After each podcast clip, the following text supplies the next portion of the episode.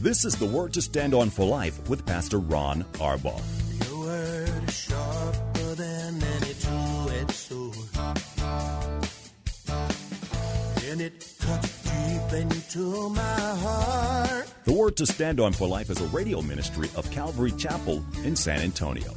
A live call in show here to help you answer your questions about the Bible and how to apply the Word to your daily life. For more information on Calvary Chapel, visit our website, calvarysa.com. Get your Bible questions ready and call in now to 210 340 9585. It's The Word to Stand On for Life with Pastor Ron Arbaugh.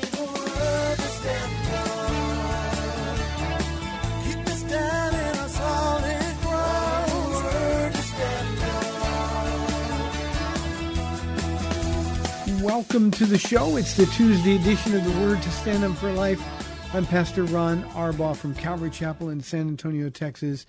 And as you know, this is a question or a program rather that takes your phone calls and questions, questions about stuff going on in your life, Bible questions, questions about church life, anything and everything. All you need to do is to call. You can dial 210 340 9585. That's 340 9585. If you're outside the local San Antonio area, you can call toll free at 877 630 KSLR. Numerically, it's 630 5757. You can also email questions to us by emailing questions at calvarysa.com or you can use our free Calvary Chapel of San Antonio mobile app. And remember, if you are driving in your car, the safest way to call is use the free KSLR mobile app. Uh, just hit the call now banner at the top of the screen, and everything else will be hands free, and you'll be safe and will be blessed. It's Tuesday, so I'm going to get right to uh, questions. Uh, let me first say, however, that uh, this is an opportunity for Christians to pray. Tiger Woods, as most of you know by now, has been involved in a very serious car accident in Los Angeles and is in surgery. Um, they don't know much about his uh, injuries other than uh, they seem to be uh, um, legs and pelvis area, uh, but he's in very serious condition. So keep Tiger Woods and his family in your prayers, please. I ask that, and it may sound strange on a Christian show, not to ask for prayer, but but that Tiger Woods would come up. Um, I don't do it every day anymore, but for many, many, many, many years, ever since his incident back in Florida uh, a long time ago now, I prayed for Tiger every day. I see a man with so much talent, a man that's so gifted, and yet a man whose life was in such conflict all the time. And, um, uh, you know, I tell you this on this radio program when you pray for somebody, uh, especially if you pray for them on a regular basis, uh, God sort of deposits them in a place in your heart. And and uh, I'm going to be praying now for Tiger even more. And uh, of course, the prayer is that he's physically going to be okay. But this is a, a, a man that needs Jesus Christ in his life, and that needs to be the focus of our prayers. So I appreciate those of you who will put Tiger in your prayers. Let's go to the phones. We've got Ruben, our friend from Seguin on line one. Ruben, thanks for calling. You're on the air. God bless you, Pastor Ron. Uh, just uh, my heart goes out. I didn't know about Tiger Woods, but definitely will be keeping him in prayer. Um, Thank you, Ruben. And I just want to let you know that um, this is not a question. Um, what I just wanted to do was I wanted to just give all honor and glory to God. Uh, last week during this uh, winter storm, uh, we went three days without electricity without water and mm. no way to contact anyone. Uh, and it was freezing Monday night, and I prayed like I've I don't think I've ever prayed this way before because if you would have saw the way my dad was, it just broke my heart. He was mm. shivering, and we had we didn't have that many blankets. And then I called the sheriff's department, the fire department, the police department. Uh, nobody had blankets. I'm like, you got to be kidding. But the Lord said, Who is your provider? Hmm. He literally told me that at three o'clock in the morning while I was, was waiting up for my looking at my dad and just shivering. And he goes, Who is your provider? And I said, You, Lord. And long story short, we made it. We made it with with three nights of below freezing temperatures, and just a little bit of covers and blankets, one blanket each, and bologna. That's what we had. but I want to thank God because His word is true. If we are Christians and we say we love the Lord and we say we know, I, I love, I love uh, your intro or the outro. I don't know which one it is, but the young lady that does it, she says mm-hmm. something like, um, "Read, fall in love with the Bible. What, what is what does yep. she say? And you'll fall she, fall in love with Christ. She says, "Fall fall in love with the Bible. You'll fall in love with Jesus." And then she says, "We promise." yes, yes, and it, it, it, it I got closer to God in those dark times, and then it brought me to like David when he was running from from. I'm not comparing myself to David, but I'm thinking I the Lord made me kind of like think about him when he was running from Saul and he was in those caves and he was he didn't have any food. We don't know. At least I don't know what year time of year it was. It could have been cold. It could have been raining. He, he you know, he could have been freezing just like we were. But God was with him and saying, David, I got you. I got you. And it was like, Ruben, I got you and your dad. Gosh, Ruben, thank so, you very much. You, you, you embarrassed me because I didn't do so well with the cold. Paula and I, uh, we actually, and this was not Paula. She's braver than I am, but but we actually went to a hotel uh, Monday afternoon. Uh, just I, I I didn't couldn't handle the, the the power going out. So God bless you and and um, glad to hear that you and your dad are doing doing well. Appreciate it very very much. 340-9585. By the way, um, Ruben mentioned the, the intro and the outro. Uh, that's on our teaching program, our half-hour Bible program that appears uh, on this radio station and other radio stations in town and all over the country. Uh, that is Pastor Ken's wife, May, who does that voice outro. Uh, and uh, the reason I bring that up is I would ask for prayer for May. Her father uh, was taken to the hospital last night. He's in Northern California. Uh, her father was taken to the hospital uh, last night uh, and was in surgery. Um, and is in pretty bad shape. that that was the latest report I had. I know that May is going tomorrow to California to be able to see him. So please keep May Cruzado and her father uh, in your prayers. We would appreciate that as well. And Ruben, I know you pray for us all the time, so um, pray for the girl with the great voice. Here is a question from Dina or Dinah. I'm not sure which, Dina or Dinah. Um, she says, Does what we believe about the end times determine how we interpret the Bible? Um, Dina, it shouldn't. Um, you know, when we are discussing doctrine, uh, especially in the area you asked about eschatology, the study of, of the end things or the end times, um, we shouldn't let that change what we believe doctrinally about other issues.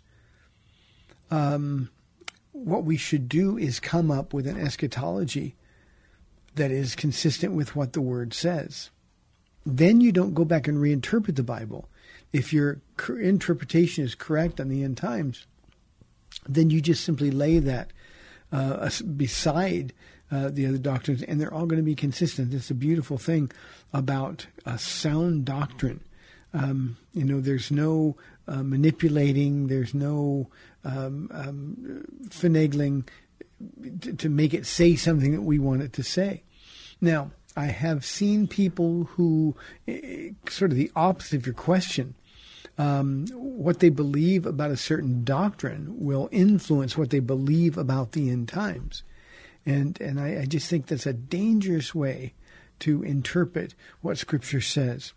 You know, um, when we're looking at the end times now, now obviously, Dina, I'm uh, pro uh, or premillennial, pre-tribulation, um, rapture uh, guy. The Bible, I think, could not be any more clear. But when we take our position, we have to weigh the position that we've arrived at against um, what we know about who Jesus is, about his character, about his nature, about the promises that he's made. And I'll just give you an example. It is impossible for Christians to be here during the Great Tribulation because the Great Tribulation is the wrath of God being poured out on a Christ rejecting world. There is no serious Bible scholar who would reject that statement. They may say, well, we're going to be in the Great Tribulation. But, but, but everybody understands that the, the time called Jacob's trouble or Israel's distress is a time worse than anything that's ever happened. We know it hasn't happened yet. It's worse than anything that's ever happened or anything that will ever happen after that. It's God's judgment being poured out on a Christ rejecting world. Now, he could not leave Christians here during that because God has already poured out his wrath on his son so that we would be excluded from that. We are not appointed unto wrath, Paul writes to the churches in Thessalonica, but unto salvation. And, and God simply cannot punish people who are righteous. Jesus and Abraham had a whole negotiation over this. Far be it for the, the, the righteous God of all the earth to punish the, the righteous with the wicked. And Jesus agreed, no, I can't do that. Even when the angels grabbed Lot, Lot described in the New Testament as righteous Lot, they snatched him away from the destruction of Sodom and Gomorrah, God's wrath being poured out on them. And the angel said to him, Come on, we got to go. I can't do anything until you leave this place, until you're out of here. So they snatched him away. What a picture that is of the rapture of the church. So um, the only effect, Dina, that uh, believing uh, as we do in a pre trib, pre mill um, eschatology is that we should be looking every day for the soon return of Jesus. Every single day could be the day. Today, still, uh, while it's after four o'clock, today could be the day Jesus comes. And we need to be looking to that eastern sky because Jesus is going to call us home to be with him. He's going to uh, catch us up in the air and we'll, we'll meet him there and then we'll, we'll go to heaven and be with Jesus for a time on earth that's seven years long. For those of us in heaven, it'll only seem like a moment, but that's when we are, are the guests of honor at the marriage supper of the Lamb. So believing that Jesus is coming at any moment should change the way we live and that's what the Bible says. Paul talks about uh, uh, consider the time, um, redeem the time. Why? Because the days are short. So living with this expectation that Jesus can come at any moment should change everything about our walk. It should create a sense of urgency. Paul also writes to the church at Rome, never be lacking in zeal, but keep your spiritual fervor serving the Lord. If, if we really believe that Jesus is coming at any moment, then we're going to want to be found faithful when he calls us home. So I hope that answers your question, Dina. Um, remember, doctrine doesn't have to be manipulated or or contrived. Uh, if your doctrine, uh, your positions doctrinally are are right ones, then everything fits really beautifully where um, with the rest of Scripture. Thank you for the question. Gail said, Pastor Ron, you've said that people will die in the millennium. What happens to them? Um, Gail, in the millennium, remember now there's going to be uh, billions of people. I mean, for a thousand years, people who start out in the millennium in flesh and blood bodies, not Christians. Gail, we're going to be in our physically glorified, resurrected bodies. Um, but but we're going to rule and reign with Jesus over billions upon billions of people, multiplied billions of people, um, who are on the earth living during Jesus' reign from the throne of David for a thousand years in a redeemed earth, in a perfectly righteous and just world. And those people, some of them will die. Isaiah says uh, an infant a man that said to die at a hundred years of age will be considered an infant. So when they die, what happens to them is going to depend on whether or not they were born again in the in the millennial reign. Uh, actually, beginning in the Great Tribulation, um, there's going to be a great revival. And people that get born again and who survive the Great Tribulation are going to go into um, the millennial reign uh, with Jesus for a thousand years. But but the people that will die because they commit crime or because they sin or because they rebel against Jesus, then what will happen to them because they weren't born again?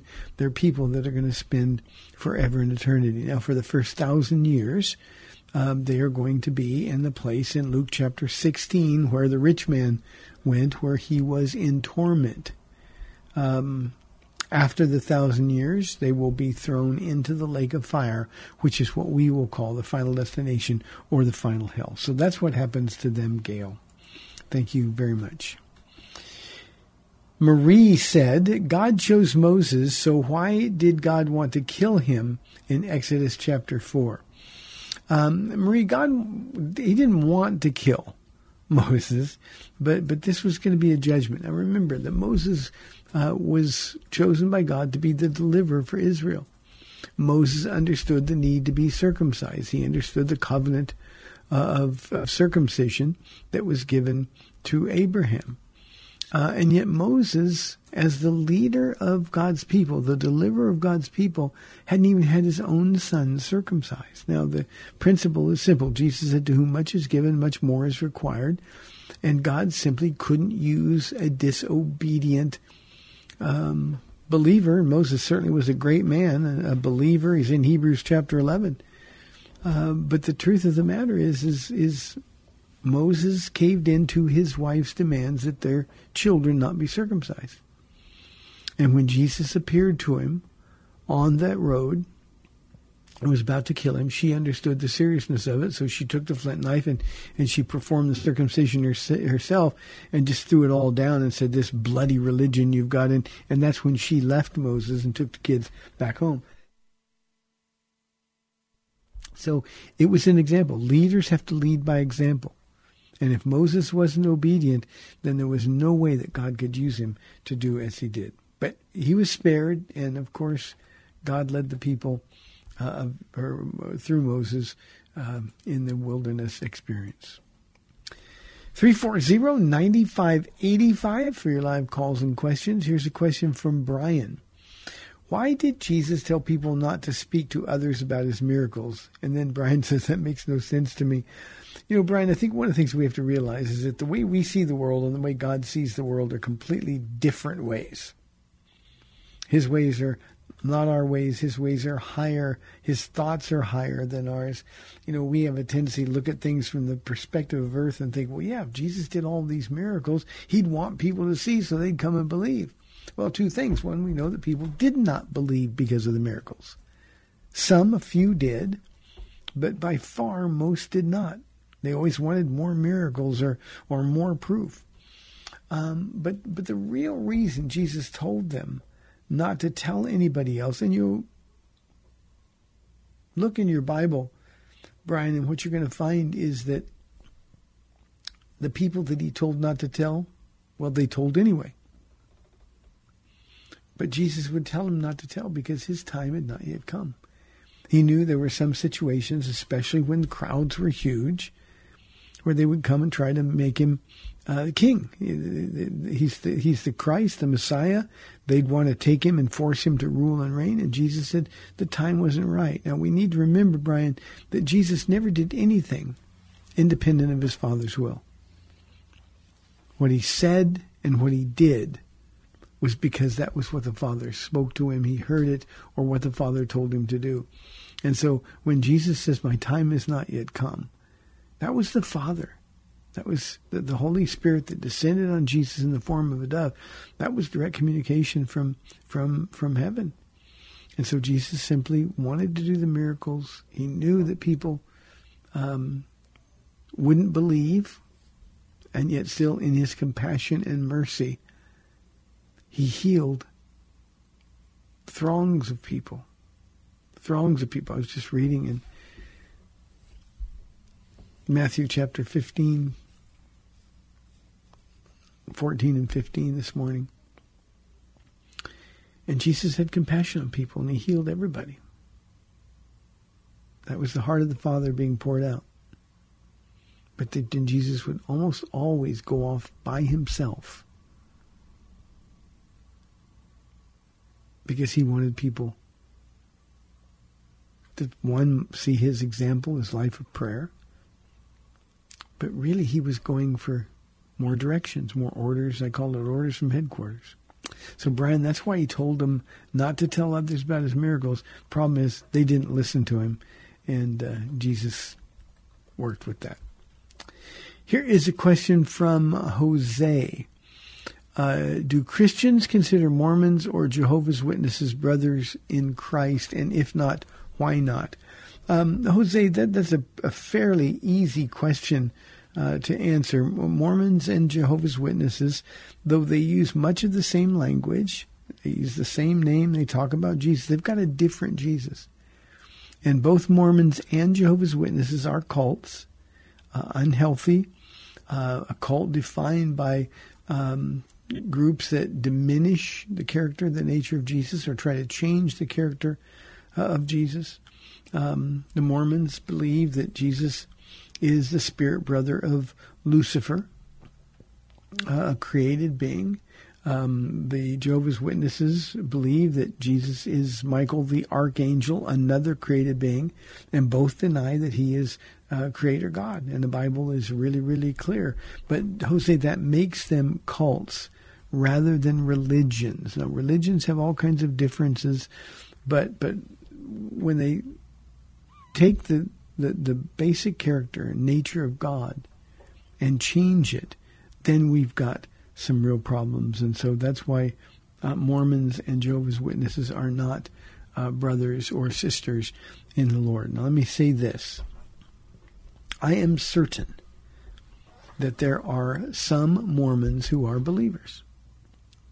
Um, I'm certain that there are some, very few Jehovah's Witnesses who are real believers. They name the name of Christ. Um, they've got uh, Jehovah's Witnesses, the Watchtower telling them what to do. The the Mormons have their own uh, books and and, uh, and and and people out on the streets talking to people, and and people get trapped. But God knows the heart.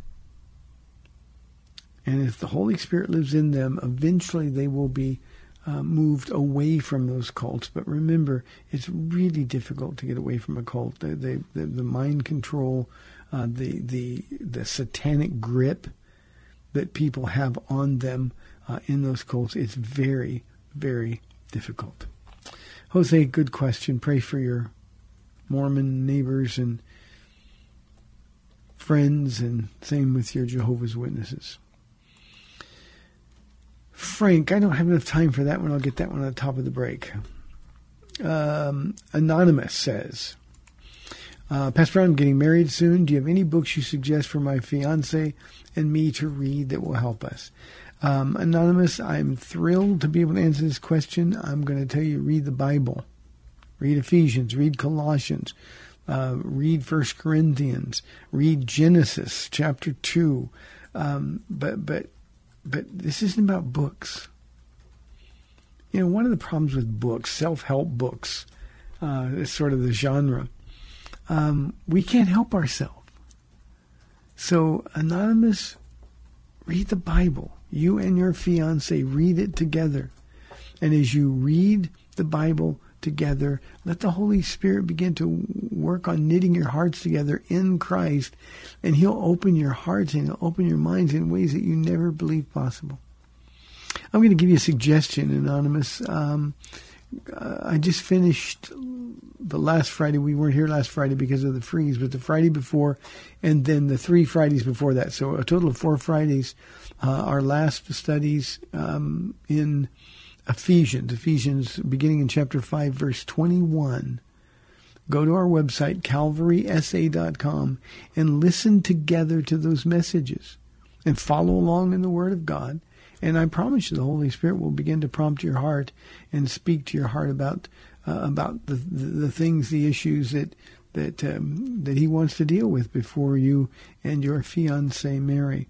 Um, please get involved in pre-marriage counseling. But do it at a place that's going to have the Bible open and tell you this is what God says.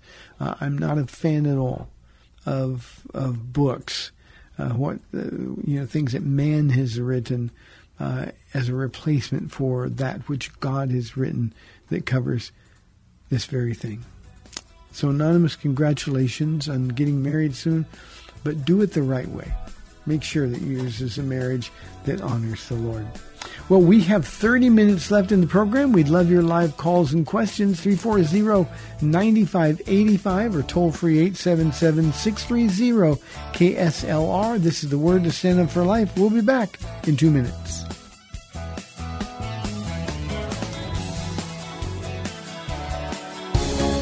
Got a question for Pastor Ron and the Word to Stand On for Life? You can send it to him via email at PastorRonKSLR at gmail.com. That's PastorRonKSLR at gmail.com.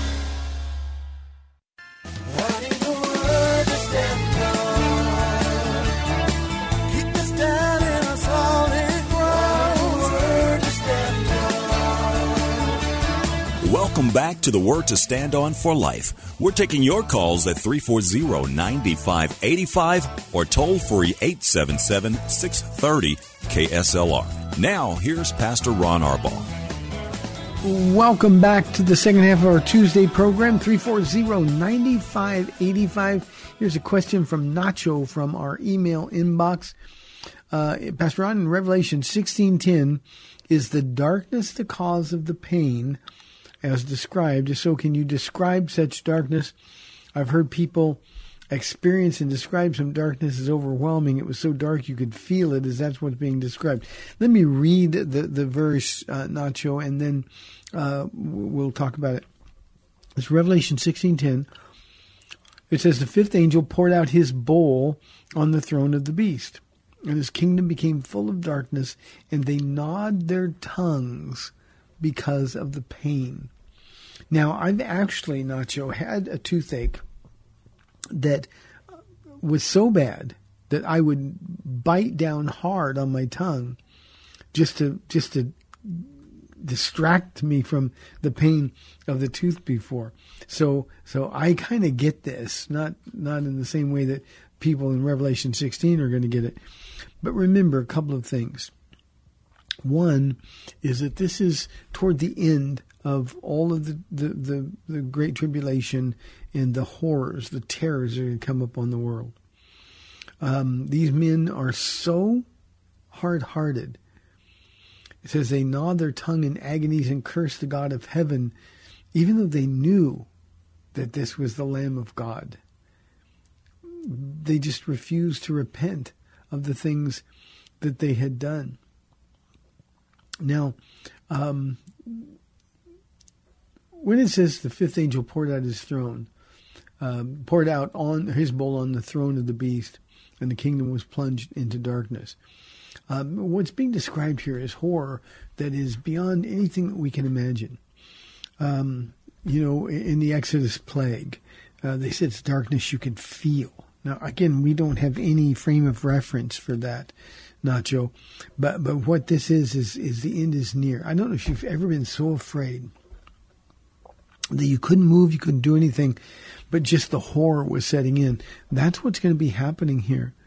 The darkness that man is living in or has been living in, separated from God, is about to engulf them. Now, in this particular case, this is not a worldwide plague. It is region specific. It's poured out on the kingdom of the Antichrist, on the revived Roman Empire, Babylon, and and and all of those places that are are uh, opponents of God. Uh, they're going to feel this this darkness you can feel. Now, a couple of things. One, this is a picture. I think an intentional picture of eternity separated from God. Jesus talked about deepest, darkest blackness will be reserved for them, and, and, and things will be so painful that the, the men will gnaw on their tongues for relief. I don't think there's a more graphic picture the Holy Spirit could paint for us um, um, uh, uh, regarding hell. He's trying to spare us from of it. Um, one of my favorite old time commentators, a man named William Newell, said that if a man will not be won by grace, they will never be won. Uh, in this case, though their agony is severe, uh, again, so much that they're gnawing on their tongues, um, that's less agonizing than the other things they're experiencing, uh, yet they still refuse to repent. Now, remember that, that the sun uh, is going to scorch them.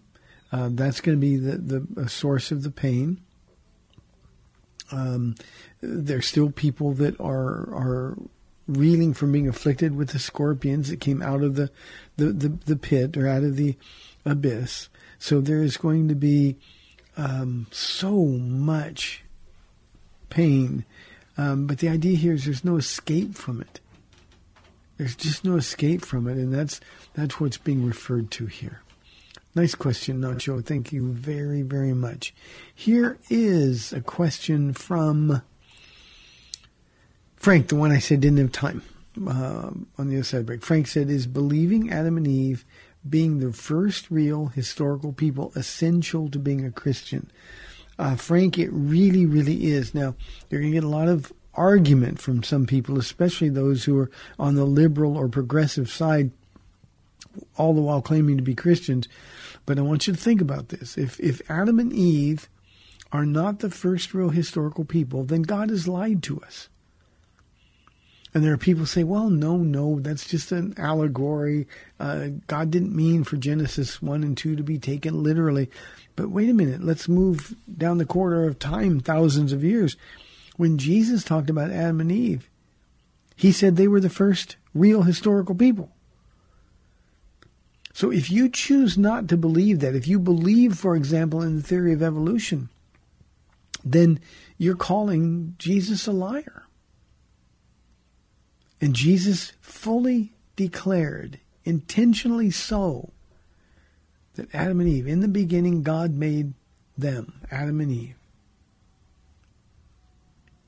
And if that's not true, then what else did Jesus lie to us about? And by the way, the Bible calls God a not lying God. If if God lied, then he's not God, and if he's not God, we don't have a God, we're not saved.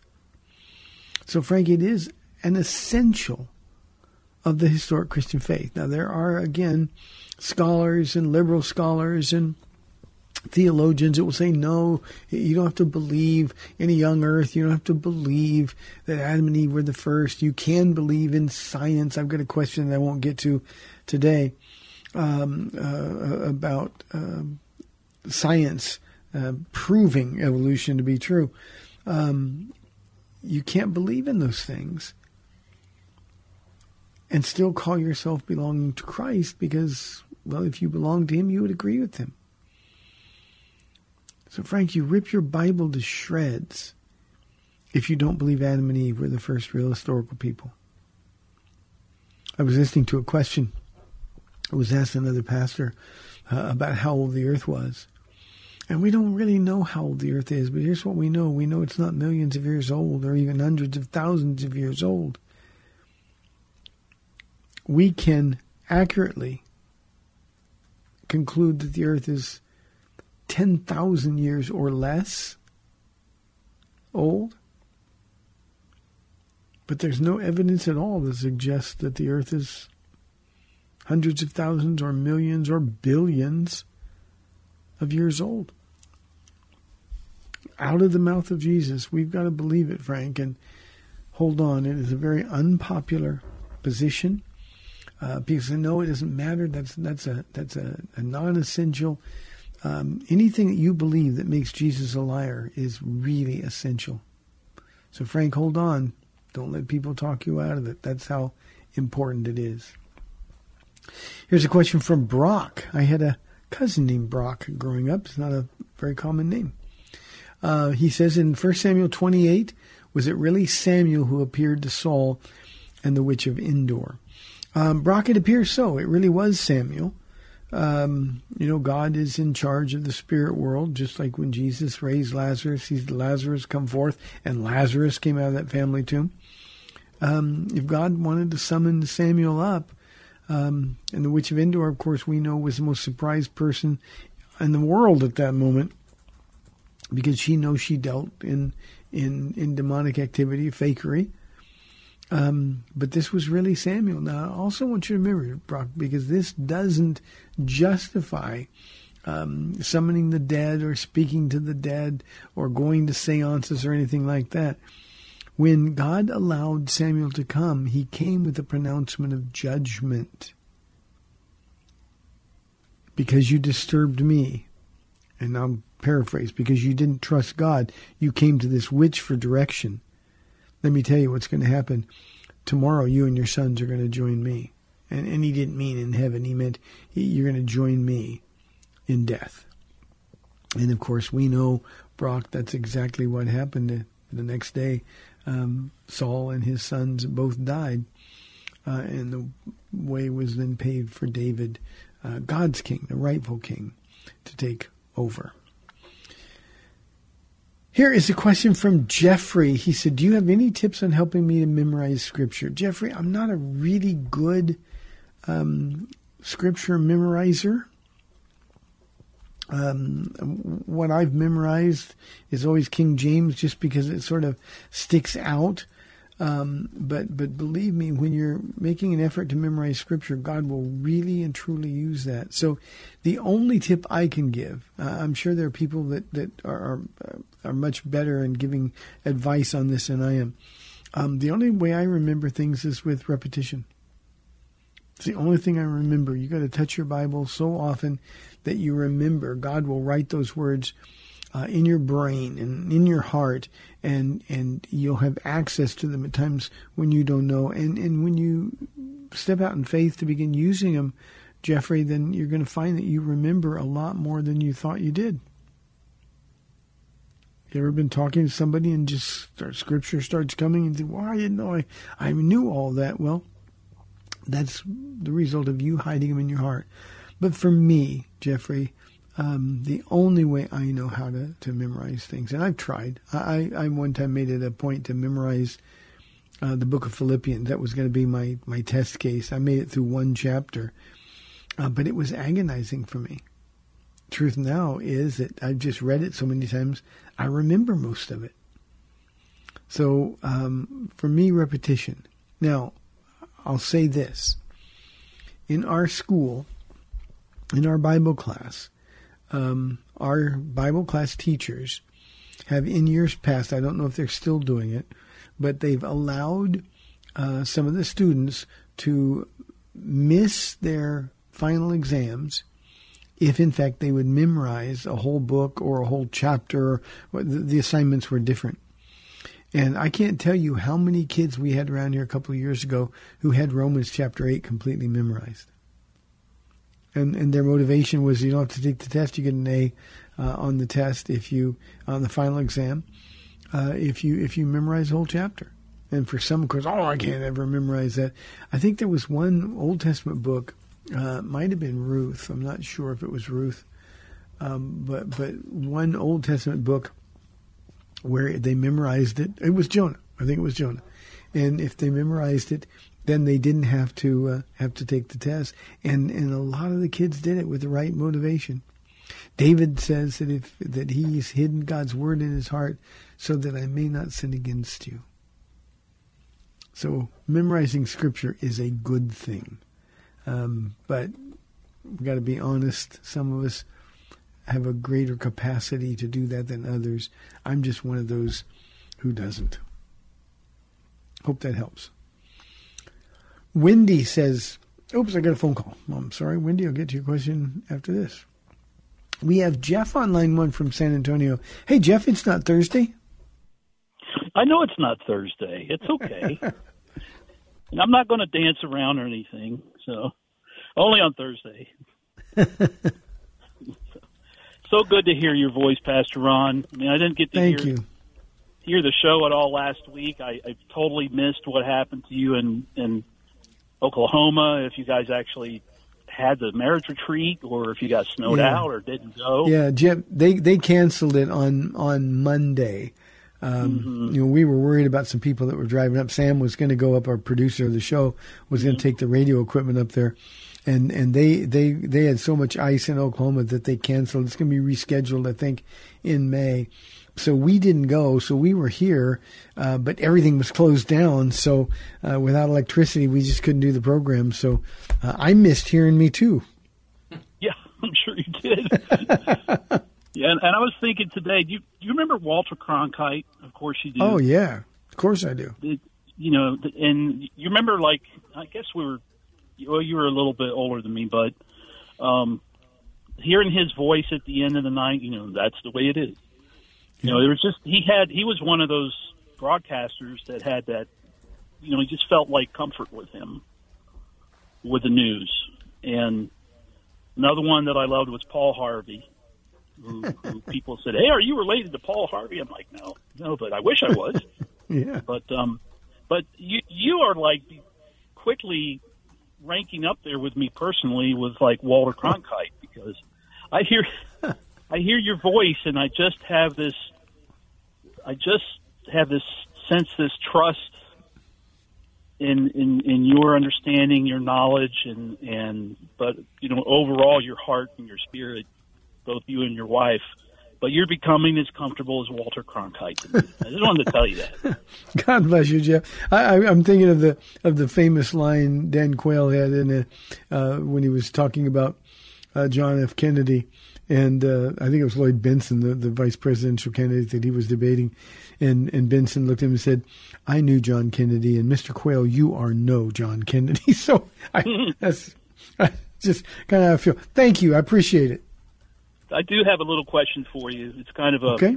you know we've we've been talking about end time eschatology and uh, and I know I know you've said many times just share Jesus. You know, share Jesus, share Jesus, and be ready. And and my wife is also in in that same space, and she gets a little sometimes a little bit upset with me because I have some projects I'm working on. One is a, a book, uh, which I'm almost finished with, and another is a, a recording project that I'm almost finished with too. And she'll say, you know, you're, you're wasting your time. Jesus is going to be here soon, and you know, and you're not going to be able to do anything with that.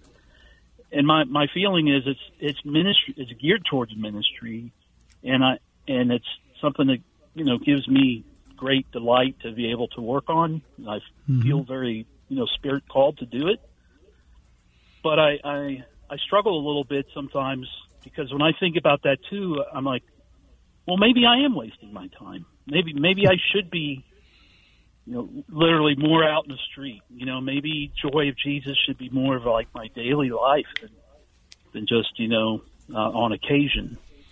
And so, what do you what do you how do you look at that kind of thing? You know, when we have our little things that we're working on and and now we're living in the political environment and the you know the the uh, the environment itself now how things are changing so radically i mean Yeah. maybe we shouldn't be wasting our time with certain things anyway Yeah, that's enough of that. yeah, yeah, Jeff. I, I, get this, and, and the key for me, you, you said spirit called is the word you use. Spirit, I I would use the word spirit led.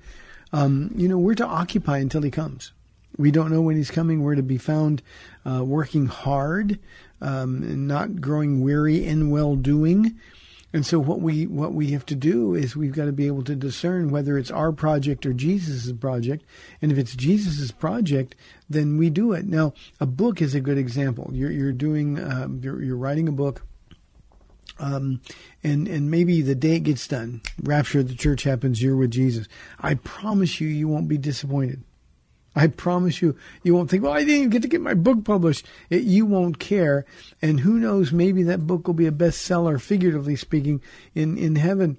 But, but the reward you will get is for being faithful to do that which you believe God has called you to do. And I think there's a, a point in time, and, and I saw this, I've seen this over the years with a lot of Christians um, that, that I know got saved during the Jesus people movement of the late 60s and 70s, well, the last great revival, uh, a lot of those people got tired of waiting for Jesus to come. and they sort of slacked off and fell away. It's like, oh, he, the, where is this coming? It's like Peter says, where is this coming? Well, God is not slack or slow concerning his promise. He's patient, unwilling that any should perish. And as long as Jesus is being patient, then we need to be about what God has called us to do. So it's not just about telling people about Jesus. Of course, we should be doing that.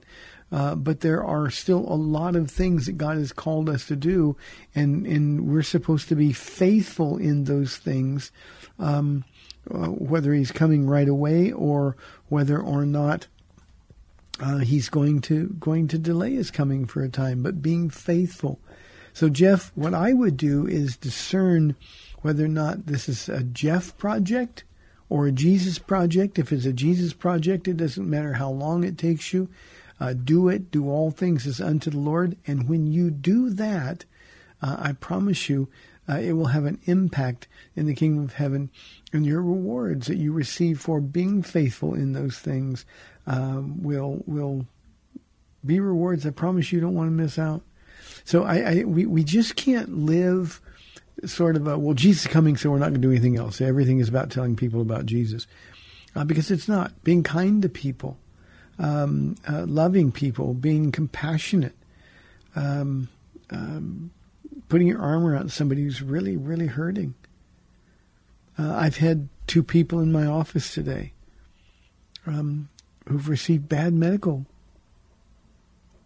news, and and you know sometimes you just hold them. Uh, you, you, wouldn't tell somebody who's sick, "Oh, don't worry, Jesus is coming." You, you're still doing the work that God has called you to do, and I think that's what we do. So if your projects are Jesus projects, you keep doing them and you do them as unto the Lord. I promise you there will be rewards for them.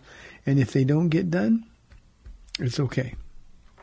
It's okay. I have this recurring dream, Jeff, where where finally we get a big building. You know, um, we have a, a, a and a tacky. Jeff has been here once before, I think. So um, we finally get this big, beautiful sanctuary. And just before the very first Sunday when I'm going in to preach, the rapture happens. And I think, oh no. And then I thought, well, I wouldn't be disappointed. Not at all. Thank you, Jeff. I appreciate it very, very much. Here is a question from Wendy. She says, Do we have to hold on to our faith in order to be saved? Um, Wednesday, you're, you're, you're, I think, referring to the perseverance passages. You know, um, um, if you are saved, you will hold on to your faith. That's the idea. This isn't a test. You know, you got to make it to the finish line, and then you get to the finish line, and and suddenly Jesus is there saying, "Okay, you made it." No, when you give yourself to Jesus Christ, when you are born again, that's when we're saved. And then the reality is that truly saved people are going to make it to the end. Now, that doesn't mean that we're not going to have some difficulties. We're not going to, to have some times when we backslide. Um, it just means that that those who really belong to God are going to make it to the finish line. He who began a good work in us will be faithful to complete it until the day of Christ Jesus. He is the author and perfecter or finisher of our faith. So, Wendy, we don't have to do anything except follow Jesus. And if we're following Jesus, we're going to make it to the end. And when we make it to the end, Jesus is going to look at you and say, Well done, good and faithful servant. So it's not sort of like we're on probation for all these years and then we get to the finish line and there's a like a retirement party for us or anything. You're saved by grace through faith the moment you're born again, when you surrender your heart to Jesus Christ, when you ask for forgiveness of sins, and when you commit to letting Him being Lord of your life, that's when salvation occurs. And once again, this is important, Wendy. If you are saved, you're going to make it to the end because He started the work. He is the one who will be faithful to finish the work. Good question. Last question, I think, for today. This is from Richard. He says, uh, Pastor Ron, were there two or three sets of brothers among the 12 disciples? Um, Richard, I, I, I, believe there were three sets of brothers. Um, there are some who dispute that um, Levi, or we know him as Matthew, uh, and James, uh, this would be James the Less, um, were were uh, brothers, but they're both called sons of Alphaeus, uh, and I think that's intentional. I also love the fact that James and John and Peter and Andrew are in that list along with with uh, Matthew and James, uh, and and I love it because it just seems, you know, a church is a family, and and the model Jesus gave at the beginning was to go out and get uh, three sets of brothers uh, to call his own, and the sense of family um, was, I think, intentional. So uh, I believe there were three sets of brothers, uh, although we're not specifically told that Matthew and James, the sons of Alphaeus, were brothers.